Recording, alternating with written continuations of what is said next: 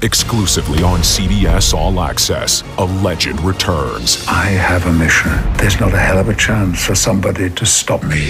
Patrick Stewart in Star Trek Picard, now streaming only on CBS All Access.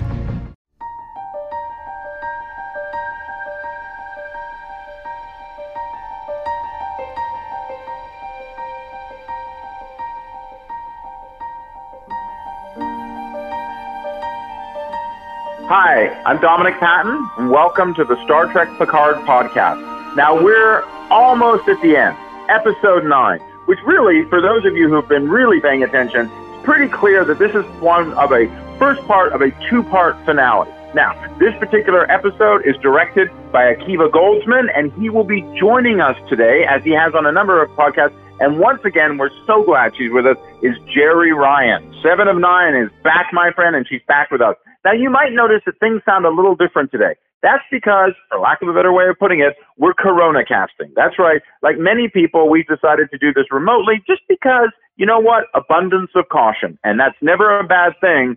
But still, there's some great times with some great people to talk about Star Trek Picard.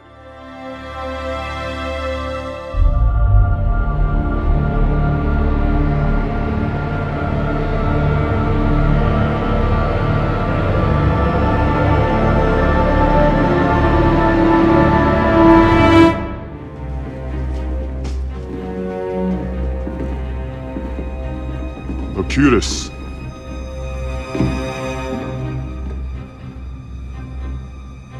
Picard, you're alive.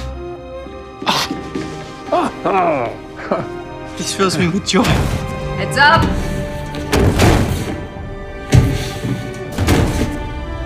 So are you here to help with the cleanup, or do you just make messes? I don't believe it. For a few minutes, I felt connected to everything. I saw everything. I saw La Sirena and the transwarp conduit. I saw the snakehead chasing it. So you opened another conduit and came after us. You needed our help. Thank you. You're welcome. Poor Hugh. It must have taken appalling brutality to turn such a gentle soul to violence. What are they doing? Using a battery pack to try and get the food replicators back online. Are other systems operational? What do you need? Long range scanners. They can be. So we're Akiva is back joining us again as he has for a number of these podcasts over the over the run of the season. I'm very glad to have you here with us, sir. Hi, and back back for the first time in several weeks, but a clear fan favorite from all the emails I've received and what have you is the amazing Jeri Ryan. Seven of nine. Crowd goes wild. That may be that may be your name, but you are number one of number one from what oh, most people think. Thank you. That's very No, it, it's it's but it has it has as I love to say the added benefit of being true. Your return to the series, I think, beyond the actual series itself and, and Sir Patrick and, and, and, and some of the legacy players showing up, you becoming a part of this part of the Star Trek world has been a massive injection of fan favoritism. There's just no way, no Thank two you. ways around it. How has I'd like that to- been you. for you? I, I'd like to point out just before that that that's been from the first teaser. That literally the moment that everybody lost their mind. By the way, I lost my mind. I've said this to you guys on, in this podcast before. Like, lit- I was sitting in a hotel room and I saw the rough cut of that, and Jeri spins around, and I shouted Yeah. in my hotel room because I forgot it was a show I was Yeah. involved with. Like, you know, I mean, this has been universal. And well, do you remember? Do you remember when we were all at? And I, I hate to sound like you know insider club thing, but I I moderated the Picard panel at, at Comic Con last year, and Comic-Con, I remember when we, when we came out, when you came out, when you and Jonathan, when you came, the roar of that crowd because that was a real secret surprise, and they just Yeah. they lost their shit, lady. Like Yeah. they did. It was a pretty cool reaction. I have to say though, I am still completely blown away that they were able to pull that off, pull that surprise off. I was so sure that was going to leak. I was positive it was going to leak. Let me tell you, my job at Deadline is to make sure things like that leak. My my belief is I was only my belief is I was only asked by Alex and the gang to be the moderator so they could mute me from breaking those stories if I found out about them because because that was it. It was it was an old style mob payoff, totally. Because that would have that was huge, and the and the but the the beauty of this, and this is the beauty of things like Comic Con, and the beauty of live events like this, and the beauty I would say of of of, of shows like Picard is you can have those moments. So, like Akiva says, in the in the in the first teasers when you show up, and then when you show up in the show itself, when you showed up at stage at, at San Diego. And again, I'm not trying to fanboy the fuck out, but I'm being realistic. Of a beloved character, a beloved character comes back with a a a, a such a a different energy and introduced into this world as as you know as Picard's been set up that these characters all existed in the same in the same universe, I guess you'd say, right, right. but they never actually met. Now Right. that happens, it's just it's a mind blower, and um, or maybe it's a Borg blower, for lack of a better expression. but it, it, I wanted to know from you, and, and we'll talk a, a bit in a minute about this about this two part finale and this this this first part of Arcadia. But I wanted to get a sense from you when we first talked, you spoke. You had to be a little circumspect about how this was going to go down. What has it been like for you as seven of nine, becoming part of this world, and the way that this world has told her story? What's that been like for you as an actor? Oh, it's been amazing. I mean, this is, I, I think we talked about this last time. This wasn't a character that I ever anticipated revisiting. I thought I was completely done. That was it. So the fact that just the idea of what they were going to do with this character was so interesting and exciting to me is a big enough miracle.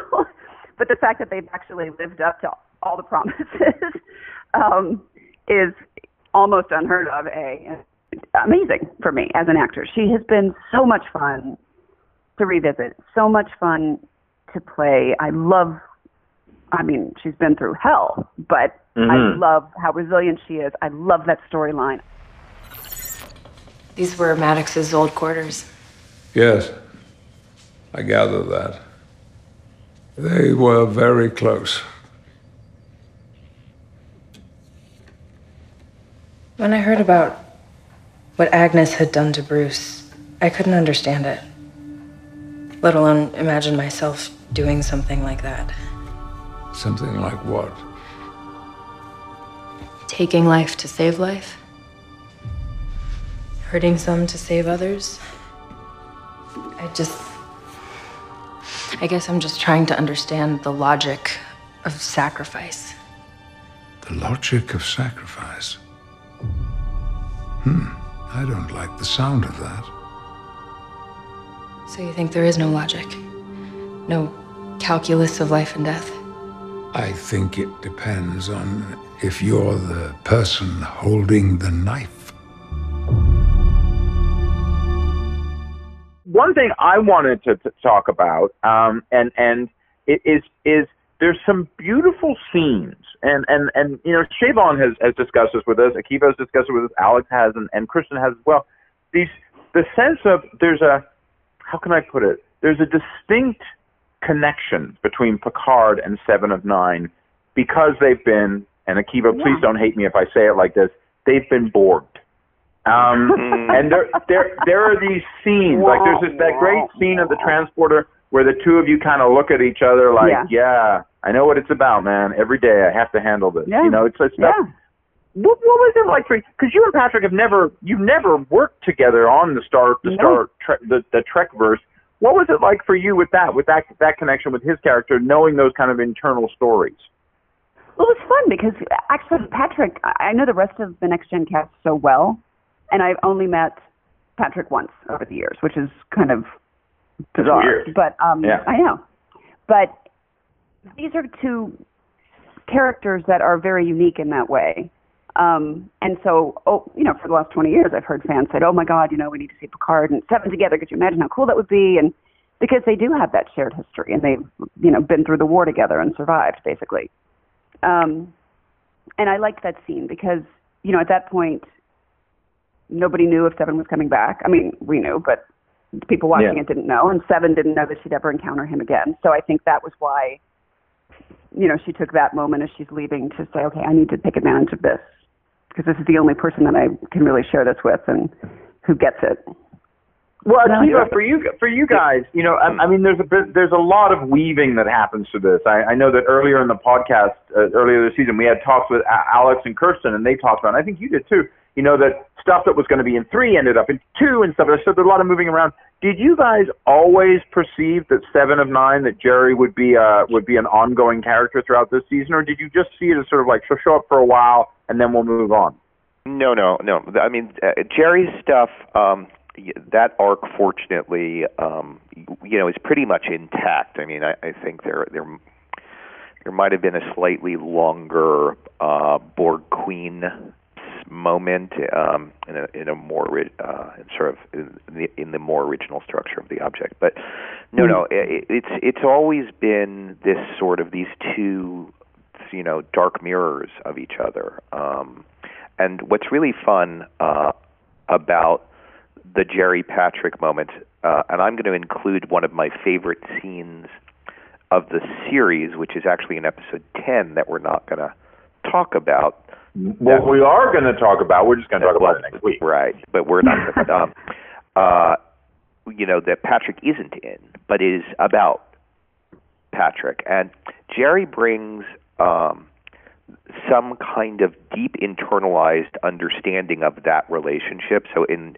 in episode nine, when you know they sort of say goodbye and he leaves the Borg cube, to me, um, both interestingly enough, on the day and watching uh, and building, you know, the objects once they're filmed. Uh, it's really moving in the same way that the scene you were talking about, where um, Patrick and Seven, you know, have that glancing encounter in uh, the transporter room earlier in the season, or in the scene with Rios that we're not going to talk about now, um, in episode ten, where um, it's this unique ability to both hold the weight of a thing um, and the and the oddness of life. Um, I, I don't know how those two things go together uh, and how Jer- Jeri brings them to Seven, but it gives sort of this sort of bittersweet, wistful, and uh, at the same time curious quality to Seven. Um, and I've never seen anything quite like it. And what's Aw. interesting is, well, you know, it's true. And You and, just love you know, me. I do. Um, and you know, We you do, sort we of, do. I- It's true. I I. I, I feel like we have to put a caveat here, like, yes, we love Jeri Ryan, but she's also really fucking really good. Right. That's right. Yeah. That's right. That's right. Because because it's really true, and and you know, um, you know, has really i- in a lot of ways there's there's a real anchoring to the sort of the there's there's something very sure-footed about the existence of the character, the way Jeri brings her to life. That kind of is to me one of the you sort of I, I, when you're making these shows, you sort of think of them as uh, tapestries that you sort of hammer up on a wall, you know, and one of the things that holds it up is that. So even though Jeri was and Seven was all was always uh, imagined to be recurring, not constant, she recurs in a way that significantly holds up the structure, um, and uh, you know, and and I- knew that we, I think we all knew that we admired and were interested in the character and the idea of the character as she could have become, um, and sort of then fantasized on, about a version of it that would be extraordinary. And I think what Jeri brought was more extraordinary than that. Oh, thank you. Do you do you You're you know welcome. uh, I mean- Akiva as a as a writer, Oscar winning writer, as I like to Yeah. say. I think you should have Really? your name. I, Yeah, I you always think you should have your trademark. You, you, you should have your name legally changed. Yeah, Um, yeah. but I, well, I I think think that's how I'm going to refer to you from now on. Is Yeah. Oscar winner Akiva? Um, Yeah, Yeah. yeah, yeah, yeah. Yeah. That would, that would, yeah. this is my I- friend I like Oscar that. winner Akiva Goldsman. This Yeah, is it. yeah. Though, though it gets a, it gets a bit tricky with surnames because I guess it, it becomes hyphenated then. It's Oscar winner hyphenated Goldsman. But well, you know that, Yeah, that's for okay. that's for Yeah. another podcast, I Oh, believe. yes. But Oh, but an element of this is as a writer and and in this two part finale, which let's be clear, the way this is this moving, it's clear you guys have taken what was done with the first part of Discovery, and this is a movie. This is a Picard movie, and this is this is a damn good movie in that in, in that sense too. But for you, you you you place these characters, Seven of Nine being one of them, many others. Of course, we see the re- return of of Brent in a different form. Um, and and I guess uh, for you, how do you see where we are in episode nine, coming off those previous episodes? How do you feel the arc has evolved, and especially in terms of of seven, but also I guess in terms of legacy characters versus new characters? Because I think here in this episode we do see a nice shifting of those those focuses. Well, I, I think that you know I, I think it's hard to talk about nine without talking about ten because they really are just sort of a, an arbitrarily split object. We filmed them together as one, and um, you know, so I, I think it's more for the the, the conveyance um, and having ten episodes um, than it is because they're two distinct objects. Having said that, I, I, I do think that this is where legacy characters and new characters um, become the same. This is where you know and as again you would see by the end of the season don't tell anybody until next week. Um mm-hmm. you know you you you start to see what uh the palette will look like moving forward. And okay okay okay. You did it. You did nice. it you oh, opened the box oh, so we're shit. just going to do it. oh, jeri? Oh lord. Jeri? Go, is se- is 7 of 9 going to be a part of season 2 you don't will have to watch and see it's not going to take you that long. There's only two, there's only episode ten left, so you'll you'll know. You'll know next week. I'm just going to say this. That is how a pro deflects. Akiva, as you were. Uh, uh, uh, yeah, I think they. Uh, I, I think that what we discover by the end is we are of a piece. We are, you know, as is the want of Star Trek shows, a family, and mm-hmm. new and old. Um, those distinctions fall away or at least that's the hope. Jerry, what is it? What has it been like? What has it been like for you from um, from the reaction that, that people have had? You know, uh, Patrick has talked about how how people have come up to him and and talked to him about you know they ama- they're so glad that Jean Luc is back, and they talk about the difference of the mm-hmm. character and the way they've they've gained a greater understanding of him. I mean, I know you know you've had to deal. You, you've been so active in, in going to conventions and dealing with the fans over for so many years. Have what kind of feedback have you gotten since since Comic Con, since since Seven of Nine has really shown up? Oh my God, it's been um, honestly, it's been kind of overwhelming, and I'm I'm it's it's it, you get a little teary talk about it. it. It's been so such an outpouring of affection and um, of you know, people saying you thank you for bringing this character back, and this character meant so much to me, and to see her develop, and for you to come back. I mean, it really is so touching and so. Um, I just feel so grateful. I mean, it's it's been kind of overwhelming.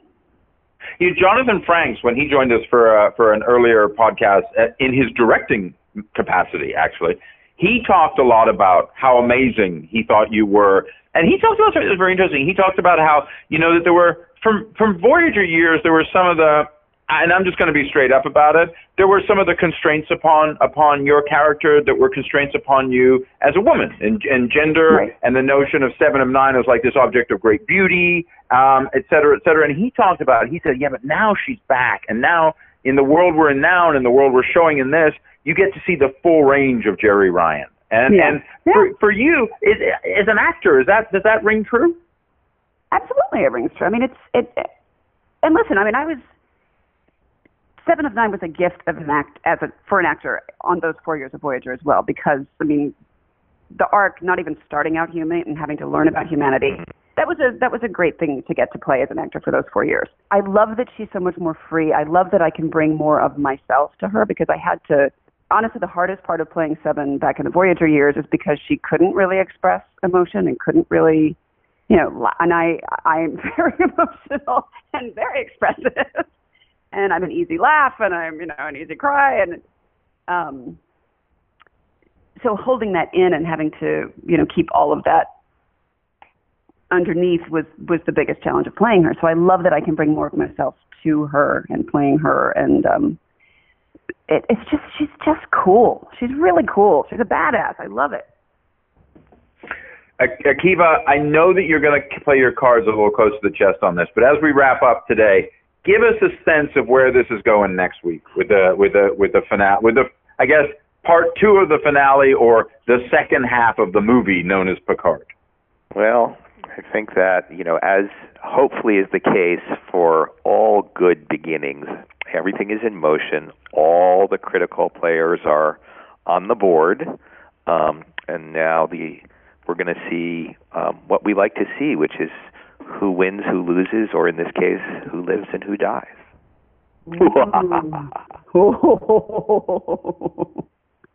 nice, nicely done. Thanks. Thanks.